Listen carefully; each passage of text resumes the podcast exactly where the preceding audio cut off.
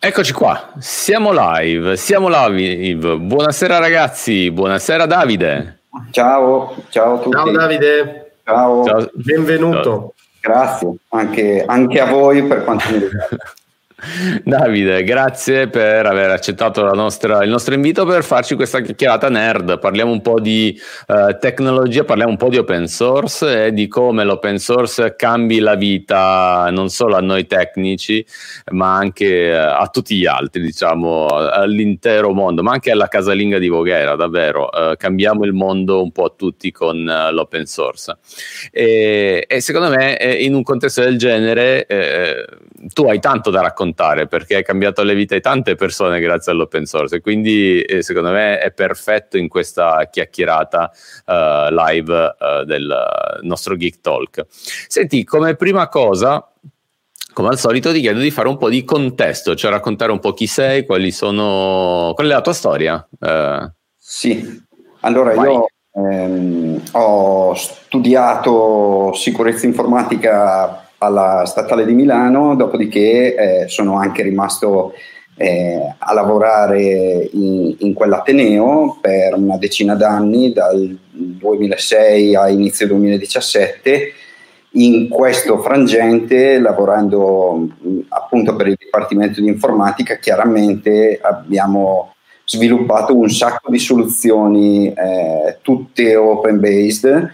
Ehm, per le esigenze tipiche delle attività che erano richieste sia per la ricerca che per la didattica. Adesso uh-huh. mi sono trasferito a Padova ma, e contestualmente ho cambiato università semplicemente e da poco tempo mi occupo di eh, attività di supporto alla ricerca e okay mi sono occupato di amministrazione di sistema un po' per l'Ateneo, ma da un mese a questa parte mi, mi occupo appunto, come dicevo, di, di, supporto alla ricerca.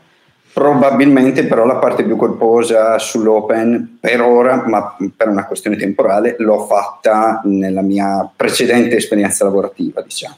Ok, quindi ehm, in quell'esperienza eh, sei abbastanza, come dire, noto tra, soprattutto tra gli studenti de, dell'Università di Milano per, per, una serie di motivi. Eh, e, e OpenStack è un, fa parte di questo mondo, cioè è un pezzo di questo...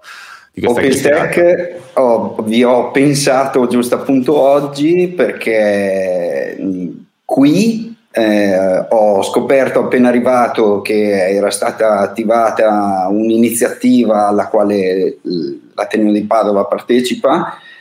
E mm, sono riuscito oggi ad avere le credenziali per l'accesso te- a una tenancy su OpenStack. Lo devi e... amministrare tu questo OpenStack. Quale eh, tenancy? A eh, tenancy non ce ne facciamo niente. Un, un, attimo, se mi serve del tempo. Però sì, in realtà eh, in passato, grazie a disponibilità di, di, di materiale mm, e, e, interesse da parte, da parte dello staff con cui collaboravo, c'è stato un OpenStack, c'è stato diciamo, un giocattolo OpenShift eh, pre-Kubernetes, c'è, c'è, stato Xen o Zen come, come, si pronuncia, c'è stato... L'unica cosa che non ho toccato davvero è, è stato KVM nudo, ma eh, tu, tutta l'implementazione OpenStack era stata fatta tutta KVM con Ceph,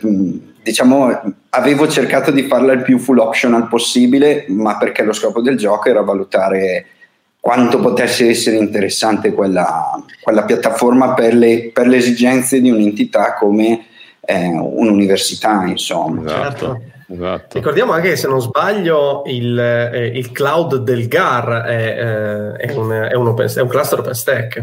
Esatto, sono riuscito a farmi dare un account di test anche lì e per sei mesi ci ho giocato e diciamo eh, la parte di test ovviamente è molto ridotta in termini di, di, di risorse allocate mh, per evidenti motivi insomma certo. come è anche giusto che sia Grazie Però, mh, sì, scusami, di, mh, prego, prego Gaetano. Per chi non lo sapesse, cos'è il GAR? Cioè, descrivete il GAR velocissimamente giusto per dare Lascio è, la parola a Davide. È l'ente nazionale che si occupa dell'erogazione eh, della rete nazionale di ricerca, per cui se c'è una sede universitaria e ci arriva della fibra ottica, diciamo che il servizio lo porta al GAR. Poi ovviamente la cosa è più complessa di questa cosa, però mh, GAR ci dà anche quei fantastici mirror dai quali possiamo scaricare le distribuzioni esatto. Linux che no. eh, sono è una di quelle entità che eh, fino, fino, fino, a un po' di tempo fa, ma tuttora, eh, rendevano possibile al mondo dell'open source il, il, il, mirroring locale di un sacco di risorse che se no sarebbero state diciamo geograficamente lontane da noi e quindi tempi di download lunghi, eh, latenze alte, insomma anche questa cosa nonostante tutto eh, fa parte del fare community come ho visto che, che, che si è parlato nei precedenti, nei precedenti talk. Poi è, è, sempre, come si dice, è sempre difficile riuscire a far funzionare queste infrastrutture, per cui grazie, grazie al cielo ci sono un sacco di colleghi molto, molto volenterosi, insomma. Interessante. Senti, a proposito di community, eh, alziamo la palla subito su un tema bello caldo e scottante. Eh, Stefano, qui eh, anche il tuo pensiero. CentOS, Red Hat Enterprise Linux, oggi c'è stato un annuncio importante da parte di Red Hat che è la, la, la Red Hat Enterprise Linux versione developer eh, che eh, è gratuita, eh, estende fino a un massimo di 16 nodi, corretto Stefano? 16, 16 server, nodi. 16 nodi la, la, sua forma gratuita d'uso, quindi è possibile usare Red Hat Enterprise Linux per andare a, a sostituire CentOS. Eh, eh, la chiave di volta è che eh, non solo sono 16 nodi, ma sono 16 nodi in produzione. Prima esatto. con Red Hat Developer non era possibile farlo, prima erano alcuni nodi, ma totalmente per sviluppo o per la workstation dello sviluppatore. No? Uh, adesso sono fino a 16 nodi in self-support, ovviamente, eh, totalmente utilizzabili in ambienti di produzione. Sì, self support vuol dire download completi delle patch, aggiornamenti. E non, potete, non si può aprire un support case, non potete, esatto. aprire, non potete chiedere aiuto, però fondamentalmente se tu dici Davide, ma chi ha bisogno no, di aiuto? Sic- esatto. C'è la community. Esatto, C'è la community, esatto. esatto. Nel senso Guarda. che abbiamo imparato tutti con altre distribuzioni magari anche, ma anche con Red Hat stessa che eh, voglio, il mondo CentOS, nonostante gli special interest group e, e, tutte queste entità che servivano per organizzare le attività di, di, di sviluppo e integrazione dei software nella distribuzione, però eh, se avevi bisogno di una mano c'era anche qualcuno diciamo esterno a Red Hat che te la dava, che eh, fa la differenza. Senti, ma le community restano sempre, cioè lì i progetti, le, i fork, eh, lì ci sarà sempre tanta, tanta, energia nella community e soprattutto tanta etica, cosa che c'è molto poca in giro in generale, mm. quindi, eh, però mh, mm, c'è, tanto, c'è, tanto, contributo, tanto lavoro, tanto effort, quindi è, è, una, è una, cosa molto bella. Senti, ma in, nei contesti nei quali mh, mm, tu hai fatto ricerca, hai portato la tecnologia, ci racconti un po' quali sono state quel passaggio quei passaggi e soprattutto il coinvolgimento degli studenti eh, nel, nel, mondo open source? Ah, allora, il, il, primissimo lavoro che è stato fatto con, con Zen, che è uno dei miei amori passati e, e, tutto sommato presenti, anche se in realtà lo sto usando praticamente niente negli ultimi anni, era dovuto a, a un'esigenza di, di, erogazione di quello che oggi chiamiamo VDI, che però al tempo avevamo la necessità di erogare per un corso di laurea online e, quindi bisognava permettere agli studenti di accedere in un modo sufficientemente sandboxed mh, per evitare che ci si potesse fare del male con quelle macchine. Ehm, e quindi l'idea è stata quella di alzare una batteria di virtuali su su un server eh, e cercare di realizzare una piccola infrastruttura di rete per fare delle attività laboratoriali e quindi riuscire a fare un po' di learning su, su questo tipo di, di, di, attività. Questo è stato fatto nel 2006. Se penso a oggi che parliamo di eh, didattica a distanza, lo leggiamo anche sui giornali, per carità, però lo, lo stiamo facendo davvero. Io in, in, questo ultimo anno ho lavorato tantissimo, non in presenza, proprio perché mi sono anche occupato di piattaforme per il learning, per cui tantissime attività sono state svolte online. Da, da, questa, come si dice, esperienza però ne è derivato diciamo, un, un, consolidamento del know-how sul mondo della virtualizzazione per quanto mi riguarda, che fino a poco tempo prima per me era un'interessante soluzione, ma che eh, serviva solo ed esclusivamente se mi serviva una macchina Windows 98 e non avevo più la possibilità di, di averne una su, sul PC che avevo sul tavolo per qualche strano motivo, insomma, come il videogaming, che è chiaramente una delle, delle cose che mi interessa ancora fare. Eh. Senti eh. Davide, facciamo un attimo per chi ci ascolta, giusto perché noi abbiamo tanti ascoltatori veteran, ma anche tanti giovani ragazzi e ragazze che si avvicinano al mondo dell'open source.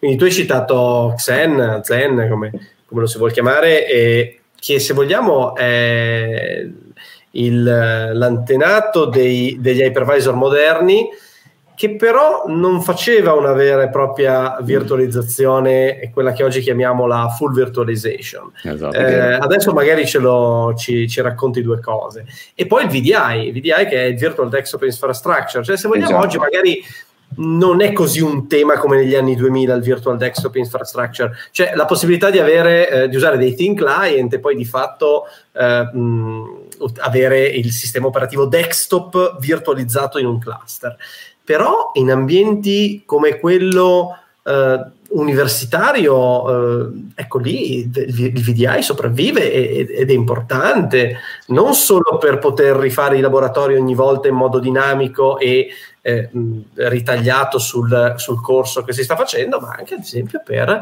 riutilizzare dell'hardware magari non più buono per, per una workstation come Thin Client ti ho aperto un po' di, ho aperto un po' di finestre. Adesso, un vaso di Pandora. Adesso sta, sta a te.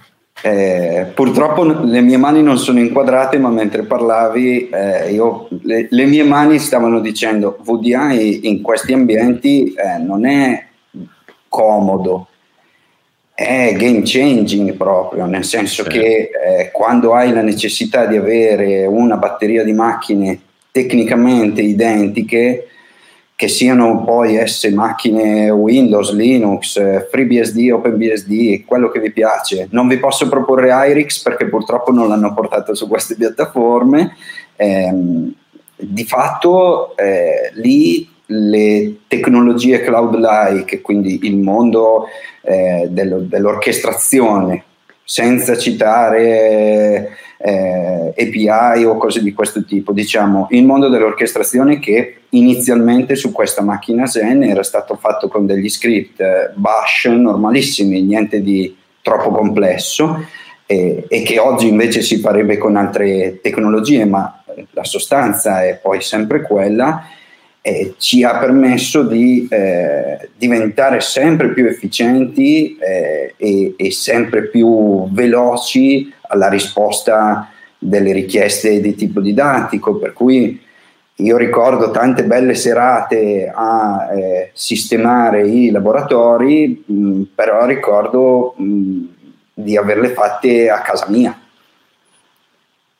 Anche se so che magari non è sempre eticamente corretto lavorare eh, 20 ore al giorno perché bisognerebbe anche cercare di far riposare il contenuto del proprio cranio, però effettivamente questa cosa è, ti, ti, dà un grado di libertà che è impagabile se hai bisogno di elasticità di, di, di, di un ambiente dinamico, che poi voglio dire è, è, è lo scopo di tutto il gioco delle cloud technologies. Cioè non è tanto quello di andare a mm, mettere dei, dei, delle macchine Unix sui server di AWS o, o Microsoft o Google, ma, o tutti gli altri player che ci sono per carità, eh, ma eh, eh il, il, bello è proprio che eh, oggi mi servono, mh, le accendo, domani non mi servono più, le spengo, rialloco le risorse in un modo differente, tutta questa elasticità fino al, diciamo fino alla fase pre-cloud era un sogno per pochi, certo. diciamo. E, e, questa cosa ha radicalmente cambiato l'approccio dell'uso di qualsiasi strumento di calcolo abbiamo in mano, il cellulare, la lavatrice, eh, cioè nel senso che poi comunque tutti questi dispositivi piano piano finiscono per forza a chiacchierare con qualche cosa che sta in cloud. Se oggi vendo una lavatrice e domani ne poso 10.000, verosimilmente avrò bisogno di qualche risorsa in più per gestire il colloquio di queste nuove 9000 e passa lavatrici. Quindi eh, come faccio a pensare di pianificare l'acquisto dell'hardware, l'infrastruttura di rete, tutta la parte software defined di cui avete parlato anche in altri talk, quella cosa lì è, è bellissima, anche solo leggerlo per capire come funziona, è una goduria. È, sembra la panacea di tutti i mali. Eh, sì. non è, ho, ho, detto sembra proprio perché purtroppo come, come tutte le cose complesse risultano eh, onestamente come giustamente diceva Gippa ho visto il talk l'altra sera eh, c'è la necessità di cambiare un pochino approccio anche in termini di acquisizione delle skill. Questo è, è, un problema che c'è, ma è un problema che non, insomma, in un certo senso mi sembra di capire che anche con la formazione, voglio dire, si, si stia affrontando. Non, non, è banale, non è banale capire quando la rete in un ambiente del genere non funziona dove sta il problema perché non ce l'ho la lucina che lampeggia, questa è la verità, non ce l'ho il cavo da sostituire. È una questione di configurazioni, log mh, e eh, raffinamento degli strumenti e del parsing di tutte queste informazioni, perché poi queste piattaforme producono una quantità abnorme di informazioni, spesso, onestamente, magari anche non tanto utili, nel senso che possono essere fuorvianti. Beh, tu hai presente esattamente come, come funziona l'implementazione dell'SDN di OpenStack, quindi eh, sai che eh, eh, possono occorrere dei problemi che ti fanno proprio perdere il sonno, ma per tanti giorni e, e, adesso bene o male OpenStack è arrivato in una fase di maturità dove alcune cose sono abbastanza ben consolidate pur essendo eh, veramente um, molto, um, molto complesso. Eh, se andiamo indietro di qualche anno fa, io mi ricordo quando ho iniziato con Pestack nel 2013, al tempo il eh, Red Hat non aveva ancora iniziato, non okay. ci credeva in OpenStack, sì. eh? non aveva ancora iniziato e le pioniere erano stati i russi di Mirantis. Sì. E a un certo punto, eh, per un problema di cui non riuscivo a venirne a capo, il supporto mi disse, eh, ah beh, mh, è normale, l'abbiamo verificato anche noi, scaricati i sorgenti di Open vSwitch, ricompilali e vai in produzione con quelli. Eh. Io lì capì che eravamo ancora degli early adopters come, come dove sta la difficoltà? Ecco, no, questo, nessuna, questo... Era, era, produzione no no no non era difficoltà la difficoltà la devi supportare poi il fatto era che eravamo in produzione non mi aspettavo mi dicessero scarica gli ultimi sorgenti di OpenVSwitch e ricompilali e vai così va bene se me lo dite voi lo faccio eh, era, una, era una soluzione molto, molto edge molto edge molto, 2013 sì. molto. ecco questa cosa, questa cosa secondo me sulle piattaforme open più ti sposti sull'edge più eh, poi chiaro dipende come uno affronta con che filosofia affronta la vita e il lavoro però stare in bilico su questa lama di rasoio è non solo emozionante però garantisco che prendi, guardi il codice, capisci, capisci dove è il problema, aspetta che lo sistemo, lo ricompili e funziona, ti senti una divinità. perché dici ok cavoli ho capito, cioè ci sono con la testa, questa è la parte bella dell'open, come dicevate aprire il cofano e vedere quello che c'è dentro, quella cosa lì è impagabile, è, è super divertente, super stimolante, ma principalmente diciamo per crescita personale, poi se questa crescita personale la si vuole condividere con, con, con il resto del mondo, mm, secondo me prima o poi qualcuno che ha il tuo problema ce l'ha, cioè ci sarà, per cui è, è, è, questo meccanismo del bazar è molto molto molto interessante o comunque per me è stato proficuo. Non, avendo provato anche oh, e avendo ovviamente utilizzato sia per lavoro che per diletto soluzioni closed, eh, a un certo punto davanti a certe cose purtroppo batti la faccia e parte quella sensazione di eh, adesso non ce la faccio, non, non, non, lo posso fare. Qui il buon vecchio Stallman diceva non, non c'è la possibilità che tu non lo possa fare, magari non lo sai ancora fare, ma se ti metti e ti impegni come l'ho fatto io lo puoi fare anche tu poi vabbè non è che tutti diventano Stallman non no. tutti diventano Linus eccetera però eh, voglio dire nei precedenti talk avete avuto un sacco di gente che non penso abbia cominciato eh, con, con, una puntura e poi è diventata un kernel god no. no. No, no, no. È, è sempre, sono sempre due gli elementi, curiosità e necessità, quindi eh, far, andare, far andare la scheda di rete o... Uh, Beh, scusami, eh, eh, Matteo Croce ha iniziato con eh, per il fatto che la sua tastiera non funzionava. Esatto. Uh, Andrea Arcangeli mi sembra una storia simile, qualcosa del suo PC che non, che non andava a dovere, scheda di rete che non andava a dovere, cioè partiva tutto da una curiosità del proprio, di configurazione del proprio PC e poi sono diventati sviluppatori del kernel, vabbè, loro due in particolare, però la curiosità è alla base di tutto. A, a, me viene anche da pensare, um, i due esempi che avete citato, penso che nel 90%, 99% delle persone che hanno oggi in mano uno strumento di calcolo rappresenti la follia. Cioè, nel senso, è come dire, ho acquistato l'automobile, eh sì. non si mette in moto, apro il cofano, tolgo il motore, lo faccio a pezzi e cerco di capire come funziona e poi lo riparo. Chiaro che grazie al cielo gli strumenti che usiamo noi sono immateriali per loro natura e quindi è certo. forse più semplice, forse eh, gestirli o comunque mettersi le mani in alcuni casi, non sempre. Anzi. E software innanzitto e poi, e poi è open, un'automobile, dicevamo, mondo automotive, anche oggi che è tutto a software, non è open, no. difficilmente lo sarà mai.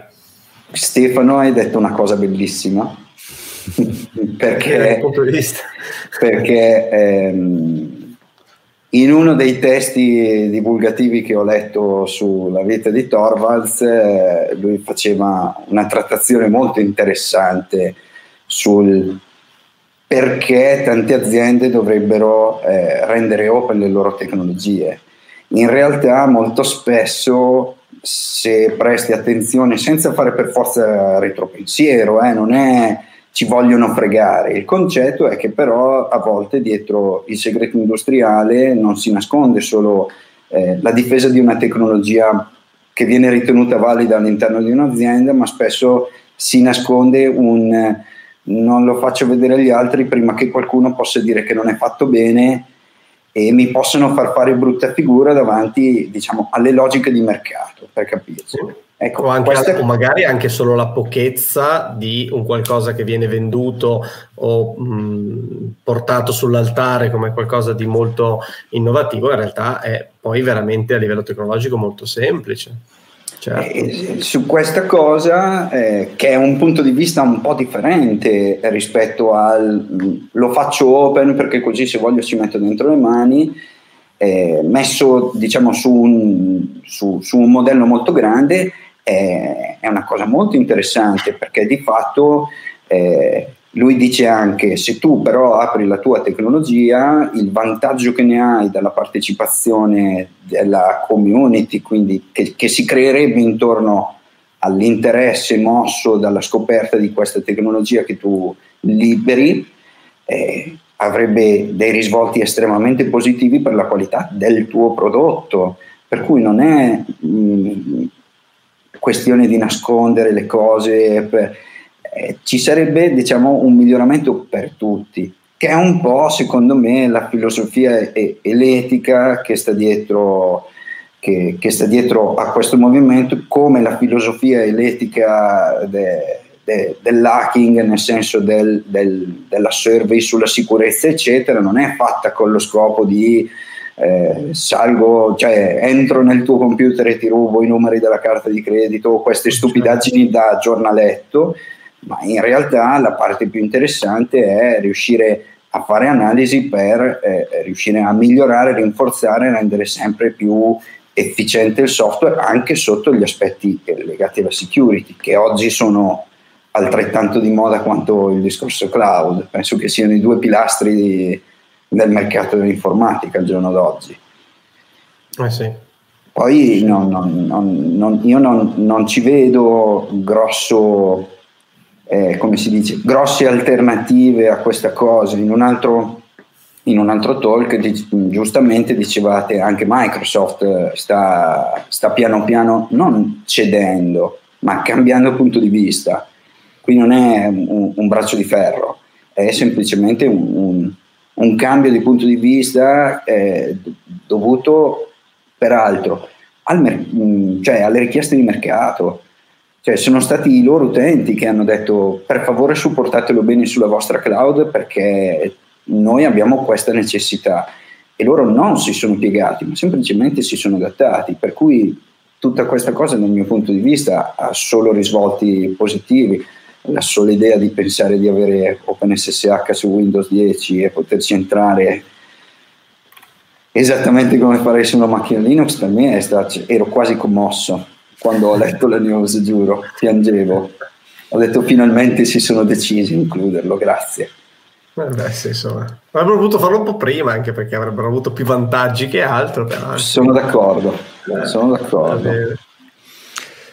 Eh, Davide, senti, tornando sempre al contesto universitario, citavi sì. Stallman, Stallman alla fine ricercatore universitario, uh, l'open source nasce nei contesti universitari e si evolve grazie ai contesti accademici ed è stato uh, da, la svolta, cioè davvero ha creato e mm, fatto crescere soprattutto all'inizio la, uh, la, community open source. Adesso l'open source è molto, uh, uh, c'è molta contribuzione, anzi moltissima contribuzione da parte delle grandi aziende. Eh, ma tutto nasce da, da, dagli ambiti accademici. ovviamente tutto questo torna anche all'università. Oggi i, i, vari Google, Red Hat e, e così via, eh, IBM, eh, che contribuiscono alla community open source restituiscono tanto, cioè danno tanto che, che torna in, in, componente academy, quindi in ambiti universitari. Um, e questo è un vantaggio sotto tutti gli aspetti. Ovviamente poi ci porta, ci fa deviare verso l'evoluzione cloud di tutto ciò che è bella, nasce sui concetti, grazie ai concetti del, dell'open source, però è comunque un'evoluzione eh, che impatta, come descrivevi tu, anche sulla lavatrice, ma eh, centralizzando una serie di, di dati, una serie, mentre il pensiero che l'idea geniale che c'era dietro a, a, a, innanzitutto ad internet, alla struttura di una rete decentralizzata e alla logica del, dello sviluppo del software grazie a una community, anche quella decentralizzata, fammi dire, eh, è, è, è, importantissimo. Come hai, hai, eh, hai, vissuto questa cosa da dentro? Cioè come continui a vivere questa cosa da dentro e come la vedi che intercetti sia eh, il, il, tuo mondo accademico ma anche i, gli ambienti di ricerca? Eh, hai aperto un altro barile di Pandora, una petroliera di Pandora, penso, eh, perché eh, sì, eh, mi viene semplicemente da pensare, oggi non saremmo qui eh, se non ci fosse stato Tim Berners-Lee in un, ente, in un famoso ente di ricerca europeo. Ah, esatto. Eh, ah, ne, ne, parlavamo proprio ieri di, di anelli e l'HC che saltano. Eh, queste, queste, cose però, cioè, anzi lì sono assolutamente certo che hanno una base di installato open gigantesca proprio perché hanno bisogno di una flessibilità flessibilità e, e, hanno delle richieste che solo loro hanno. Certo è che nel mondo dell'accademia chiaramente esistono due grandi realtà, quello della produzione esattamente come in tutte le altre aziende per far funzionare la macchina e allora lì i, i, diciamo, i big player e le aziende ti garantiscono con i loro prodotti e il loro supporto che a me magari sarò controcorrente a me questa cosa non piace, non è mai piaciuta e non ce la farete mai a farmela piacere, quella di aver bisogno per forza del supporto, e, mm, no, sono capace io. Lo so, lo so che poi seriamente le cose devono essere fatte in quel modo e quindi ci sono delle SLA da rispettare e bla bla bla come tutti sappiamo. Nel mondo della ricerca però tutta, tutti questi strumenti eh, ti danno la possibilità di sviluppare software eh, e, mh, e, soluzioni spesso per il calcolo e, e, che è sempre comunque HPC o comunque distribuito. Eh, molto, mh, molto utili, anzi al giorno d'oggi direi pressoché fondamentali e t- tutta questa cosa mi viene da pensare banalmente eh, sarebbe difficile al giorno d'oggi da realizzare per il semplice fatto che eh, purtroppo il gruppo di ricerca spesso non ha a disposizione le risorse che ha un'azienda per eh, certo. formare e mantenere sviluppatori certo. e il software va mantenuto, purtroppo questa è una grande verità. Eh, poiché tutto il resto del mondo si muove e tu non puoi tenere del software che compilava su una Red Hat 5.2 del 98 e conseguentemente se non hai sviluppatori ti ritrovi a avere la necessità di inventarti una virtuale con dentro un sistema vecchio, un container con dentro un runtime vecchio, cose di questo tipo, ecco allora lì c'è il punto di incontro tra ciò che mi regala, per citare, Kubernetes e quindi il grande player che ha la governance di questo, di questo progetto ma che mi mette nella condizione di poter far funzionare un pezzo di software che purtroppo io ho scritto davvero nel 96 come, non lo so, tesi di laurea o di dottorato e poi mi, sono, mi, mi ritrovo ad averne ancora necessità di funzionamento. Questo è il do des che sono riuscito a vedere negli anni. Poi spesso tuttora mi sembra di capire da quello che vedo che tantissimi progetti che partono, a parte quelle cose tipo Redis, o, eh, che mh, sono... Buon anti-Rez. Eh, eh, cioè, sono seduto, stasera non so cosa fare, aspetta che scrivo due righe di codice, di, progetto che io ne ho messo uno in produzione anche poco tempo fa, e quel coso lì è, è come chef io ho provato anche a mettere un gatto in una macchina, un gatto vivo in una macchina. Ovviamente non, non, nessun animale è stato maltrattato. Stato maltrattato, ecco, facciamolo, facciamolo apparire.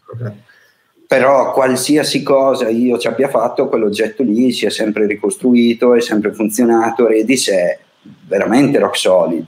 Poi lo so che anche lì c'è una comunità, ma pensare che sia stato fatto inizialmente da una persona sola poi per carità bravissimo finché vogliamo, però comunque anche lui, non lo so, salutiamo, dormirà, mangerà. Salutiamolo San Filippo, Antirez, ciao. Che è, io in realtà, anche se non l'ho mai conosciuto di persona, ad esempio, lui è uno di quelli che in termini di community hanno svoltato davvero la mia vita, nel senso che tempo fa c'era una pubblicazione eh, che veniva quando ancora si andava in edicola a comprare le riviste, c'era una rivista che si chiamava Linux Co. e lui ci aveva scritto degli articoli che parlavano di come realizzare un firewall con IP chains, che adesso penso sia una cosa da museo. IP chains, ragazzi, kernel e, 2.2.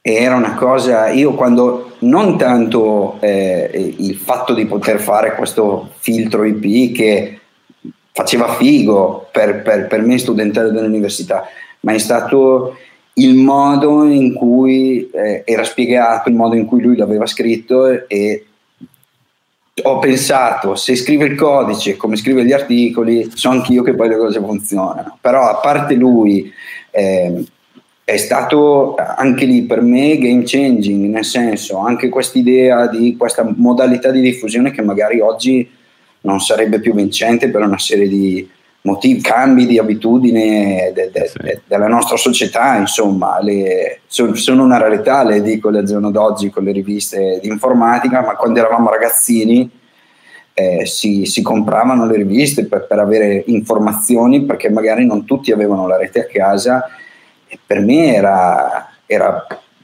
fondamentale quella lettura. Poi è diventata fondamentale la lettura eh, online e sono andato a ricercare gli autori di questi articoli, eccetera. Effettivamente eh, è tutta gente che già faceva community ancora prima che io cominciassi ad approcciarmi al mondo dell'open, per cui in realtà da questa community ogni tanto nasce qualche, qualche cosa di gigantesco, insomma. Eh, poi ovviamente arriva l'azienda e ti dice, come è giusto che sia, proprio perché queste persone hanno il brutto vizio di mangiare, eh, come è giusto che sia, gli dicono ascolta, tu vai avanti a fare esattamente quello che stai facendo, come se noi non esistessimo. Però noi ogni tanto ti mandiamo del denaro in maniera che tu non ti debba preoccupare di, di, di, di tutto il resto. È, è, molto bella secondo me come, wow, come prospettiva una cosa del genere. Non, non, so voi, però. Ma è pazzesca, non bella, è pazzesca. E soltanto con dei progetti open source può funzionare davvero. Cioè, poi se no diventa qualcos'altro, cioè, non ha la stessa logica, non ha la stessa capacità di essere conosciuta nel modo giusto, cioè è anche un, un, grande amplificatore. Poi è ovvio, tutti abbiamo il mutuo da pagare, bo- le bollette e, e, e, dobbiamo fare la spesa, ma eh, il contribuire è, è, in modo etico, nel modo um, distribuito, nel modo in cui questa cosa possa, avere, possa essere utile per tutti questo è quello che diceva Andrea Arcangeli, deve essere utile per tutti, deve essere utile per tutti, è, è vincente. Eh, Davide, a me è piaciuto quel passaggio che hai fatto, che, eh, dove dicevi chiaramente io non accetterò mai questa cosa che mi impongono il supporto, no? ma secondo me nella filosofia open deve essere così, cioè nel senso che eh, deve esserci la possibilità di poter lavorare totalmente con la community senza supporto.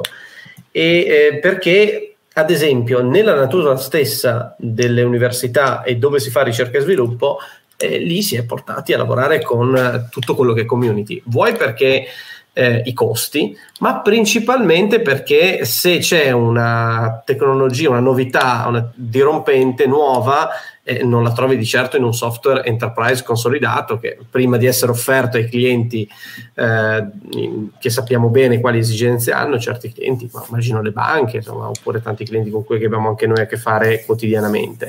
Quindi Mentre invece in un, un centro di calcolo, un, si, un laboratorio, eh, lì ho bisogno magari quello eh, che eh, uno sviluppatore, poi oggi con, con, portali come GitHub, GitLab, eh, quello che è stato committato su Git la sera prima, io oggi la posso già, eh, lo posso già provare. Eh, secondo me tanto del, ehm, di quello che è successo con 100S è proprio questo, nel senso, a parte a parte Red Hat che si è proprio comportata in modo uh, è stato un elefante in cristalleria, è proprio arrivato, ha rotto tutto eh, eh, e, ha, e, ha, sbagliato veramente mm, modi, comunicazione, tempi, tutto. Però poi se andiamo a vedere eh, quello che veramente eh, grida, adesso è uscita con questa va bene, possibilità di usare 16 eh, subscription eh, in produzione, sicuramente metterà a posto tantissime realtà che eh, in questo momento erano spaesate dopo eh, il passaggio da 100 sotto a 100 stream.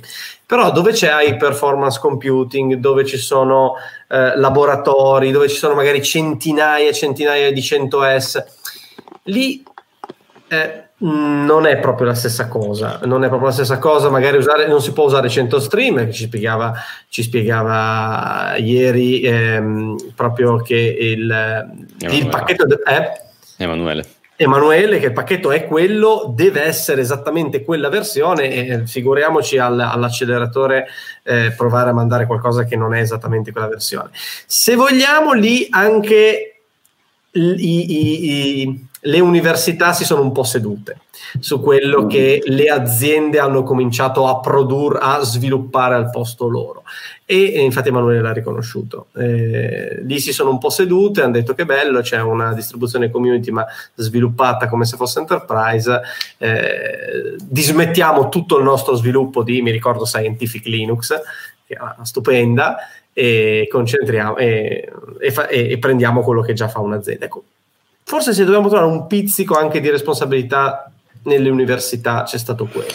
Sono d'accordo, mi piace l'idea di poterti parzialmente smentire, nel senso che io di, di tutta questa logica delle distro, rolling distro e di tutti i top player anche nel mondo open, diciamo che Gaetano sa, io me ne sono un po' tenuto fuori perché sono un fanatico della build con un po' di ottimizzazione e quindi io tuttora ho a fianco del computer che sto usando un PC con su Gentoo. E leggevo giusto appunto un recap de- dell'attività dell'ultimo anno in cui eh, c'è un gruppo che propone un, un, modo differente di usare il loro package manager che di fatto è un oggetto che serve per compilare il software, poiché questa è una sorta di Linux from scratch on steroids, eh, per cui loro ti dicono, giocando con eh, un po' di variabili d'ambiente, per farla semplice, riusciamo a metterti nella condizione di avere un, un tot di userland e quindi un tot di ambienti Linux uno di fianco all'altro, con dentro le librerie che ti servono. Questo principalmente loro dicono eh, ti garantiamo che è una cosa che funziona perché in ambito HPC abbiamo avuto la necessità di eh, risolvere questo problema e l'abbiamo affrontato in questo modo e questo package manager ti, ci ha dato una grossa mano perché è fortemente predisposto ad essere ehm, personalizzato anche sotto questi aspetti. Certo è che ehm, è diventato probabilmente più difficile eh, per una serie di, di, di, di, motivi che sono anche dovuti probabilmente a un cambio di approccio eh, in termini, eh, diciamo, di, mm, è difficile trovare la parola giusta, in, in termini gestionali della, della potenziale forza lavoro che sta dietro ad alcuni progetti universitari, nel senso che eh, molto spesso eh, questi progetti sono davvero sviluppati da studenti. E attualmente tu, tutte le università, ma questo perché lo richiede il mondo che è diventato un po' più frenetico, richiede che vengano messi sul mercato del lavoro, vengano fatti diventare definitivamente grandi i nostri studenti il più velocemente possibile. E quindi è difficile riuscire a dare continuità a progetti che abbiano, che abbiano diciamo, un certo corpo. Eh, detto questo, però, è altresì vero che parallelamente mh, eh, vedo, ho visto e continuo a vedere un sacco di studenti che eh, per loro interessi personali, come spesso accade, eh, grazie all'arrivo di nuove tecnologie, riescono a sviluppare a costruire l'Empire State Building in un paio di notti e senza bisogno di avere neanche i mattoni in giardino per capirci, nel senso che con l'arrivo appunto delle tecnologie cloud piuttosto che la, linguaggi decisamente molto più flessibili rispetto a quello che era il C, che per carità, big respect, mh, mm, che nessuno tocchi Kerringham, Thompson e Ricci perché loro hanno, hanno fatto il tutto. Eh, però detto questo, effettivamente pensare di sviluppare qualche cosa from scratch con quei linguaggi al giorno d'oggi, con quello che è richiesto davvero, diventerebbe veramente un'impresa titanica. e per cui ad ogni, ad ogni classe di problemi usiamo l'adeguato strumento di risoluzione, ecco che ho visto un sacco di, di ragazzi che vanno nella direzione di queste nuove, eh, nuovi paradigmi, nuovi oggetti, per cui scatta la mania per Node, scatta la mania per Python, che poi capisco, cioè non è una mania, nel senso sono, oggi sono tecnologie più che affermate. Altrettanto divertenti sono, e questa è la parte di crescita che secondo me è giusto che abbiano in università per evitare di, di, di farsi... Eh, di crearsi troppi problemi eh, in fase di ingresso nel mondo del lavoro è sicuramente il fatto che ci possa essere eh, la stessa discussione che c'era tra i due orsetti in quella famosa serie di video su YouTube eh, sulla parte web scale, cioè nel senso quando sei all'università si può anche fare che seguo la moda e per cui uso la nuova tecnologia perché, perché è web scale, ma dove la stai facendo funzionare? Sul mio computer. E io su questa cosa effettivamente l'altra, l'altra sera, diciamo, per addormentarmi, ma poi non riesco a dormire quando vi ascolto, eh, ho guardato lo speech di Marco Ditri. Io so chi è lui, anche se è un'altra di quelle persone che non conosco eh, live, ma la parte in cui lui ha detto che tutta questa cosa del DevOps eh, è la manifestazione pratica del fatto che a un certo punto i programmatori si sono tutti ubriacati e hanno deciso che i sistemisti non gli servivano più. E secondo me è la sintesi perfetta in dieci parole di quello che sta succedendo di quello non che sta succedendo a, a, a, parlando dei massimi sistemi, è quello che vedo che succede per sul serio, cioè nel senso, ah beh, ma se ho web API, REST API, eccetera, vabbè, le virtual machine le accendo io, che me frega a me di averti te. Per cui sotto questa cosa, secondo me, il fatto che invece i ragazzi abbiano la possibilità di provarlo prima di entrare nel mondo del lavoro, evita che magari si passino qualche nottata a cercare di sistemare quel pezzettino di definizione su Terraform o quello script che cavolo mi ha tirato giù 20 server in produzione forse questa cosa è meglio provarla prima, perché non è una bella sensazione quando arrivi al lavoro lunedì mattina e c'è un database che non funziona o c'è una macchina dentro la quale non si riesce più a salire, queste è meglio che ti fai le ossa prima. Eh, Però sono d'accordo con quello che diceva Stefano, probabilmente in questo momento c'è un po' di eh, fermo, nel senso che c'è stata una forte accelerata iniziale e poi abbiamo spento i motori perché la nave sta, stava ancora andando e ci siamo un, un po' persi.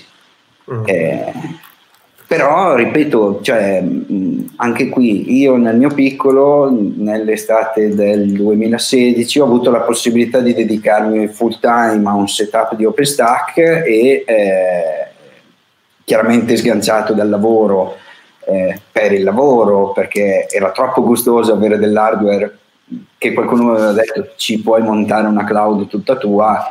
Eh, oh, fantastico, non mi potevate, non c'è una torta così buona, non, ancora, non c'è ancora un pasticcere così bravo.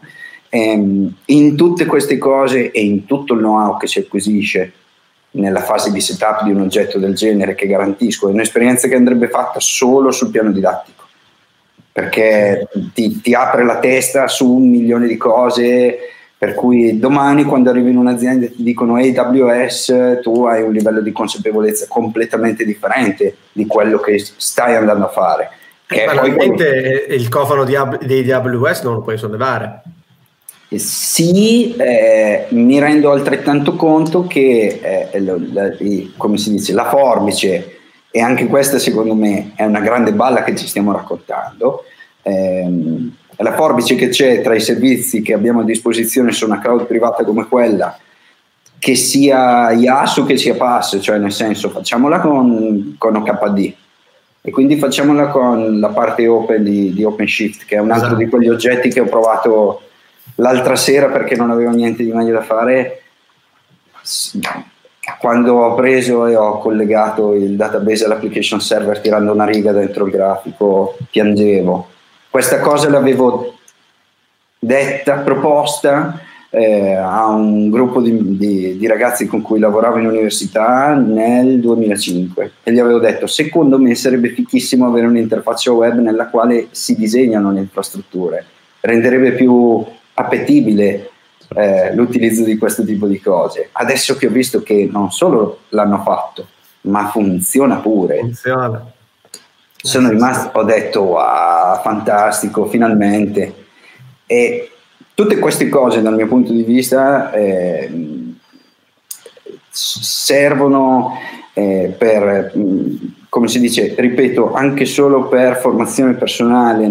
Poi io non pretendo o in realtà lo pretendo, ma so che è sbagliato farlo, che gli ultimi ragazzi con cui ho avuto la possibilità di, di, di vedere tesi o cose di questo tipo, in realtà eh, pretendevo che loro fossero in grado di farle queste cose. È chiaro che è difficile, eh, cioè, nel senso la differenza erano 15 anni di esperienza, 20 anni di esperienza tra me e loro, per cui eh, ne passa di acqua sotto i ponti e soprattutto se ne schiacciano dei bottoni su una console in vent'anni. Detto questo, però, effettivamente ho visto che tu, tu, tutte queste cose sono sempre game changing nella testa della gente. Eh, io, tornando al discorso della grande balla di prima, sono convinto che però queste soluzioni per open che possono essere, in realtà richiedono solo uno sforzo marginale rispetto allo sforzo che è già stato fatto e che ti viene dato eh, come, come, pacchetto software o soluzione software per riuscire ad arrivare a qualcosa di ragionevolmente paragonabile a quello che AWS ti, ti offre a livello commerciale. Certo. Se poi vogliamo parlare di eh, tutta la sezione dei software dedicati all'artificial intelligence o cose di questo tipo, io penso che la differenza la faccia la disponibilità di potenza di calcolo non tanto il prodotto super figo. Quello è sicuramente un passaggio importante, dall'altro lato la, la finezza dell'algoritmo, quanto, eh, il dettaglio di quanto l'algoritmo vada sempre più sul fino nel, nel, in quello che è la necessità dell'intelligenza artificiale, quindi l'algoritmo uh, sempre più raffinato nel, nel, nell'ottenere quello che da, uh, come dire, da, da, da, basi di dati diverse, da informazioni diverse, mm. ottenere lo stesso risultato. Quello è il passaggio molto, secondo me, sul quale arriviamo molto, molto presto, ci siamo. Eh? Ovviamente la potenza di calcolo dall'altro lato è indispensabile e fondamentale. Um, senti, innanzitutto ho dimenticato di dire all'inizio, all'inizio del nostro Geek Talk, mi raccomando, subscribe, subscribe al canale, ai canali di Extraordi, quindi uh, uh, YouTube, Facebook, LinkedIn, ma anche, ma anche Telegram, cioè il canale at extraordi, quindi mi raccomando tutti subscribe che eh, lì condividiamo un po' di conoscenza. Ragazzi, come al solito, qui i nostri Geek Talk vanno, sono così piacevoli e, e vanno così a, a, a, ruota, a ruota libera, è come se fossimo davanti a una birra, una chiacchierata nerd davanti a una birra, che eh, siamo già a 53 minuti. Eh, quindi direi che abbiamo, abbiamo tenuto, uh, abbiamo trattato tutta una serie di argomenti che secondo me necessitano di un approfondimento. Quindi, mm. Davide, io ti chiederei la disponibilità per fare un secondo Geek Talk, ma stavolta lo facciamo dal vivo, davvero con una birra in mano. Quando sta benedetta pandemia mollerà un po' il colpo e riusciremo a, a vederci dal vivo. Sto lavorando per quello. Posso dire solo questo. Finalmente qualcuno che lavora per qualcosa di Sto serio. lavorando per quello. No, non per la birra. Ah, scusa. Per la riduzione anche di questi effetti sanitari spiacevoli. Eh, sì. E quindi staremo a vedere cosa, cosa riusciamo a trovare. Yes. Davide, grazie mille, grazie davvero, è stata una bella grazie chiacchierata. E Grazie per aver accettato l'invito e per uh, ciò che ci hai condiviso, che veramente alcuni tanti spunti interessanti eh, di approfondimento. Detto ciò, mh, mm, mi raccomando anche te, subscribe su tutti i canali, ma ta- tu già ce li hai sottoscritti, quindi che te lo dico a fare. Esatto. E ragazzi, grazie a tutti e alla prossima. Alla prossima. Ciao a tutti. Ciao, ciao, ciao. ciao, ciao. ciao. ciao.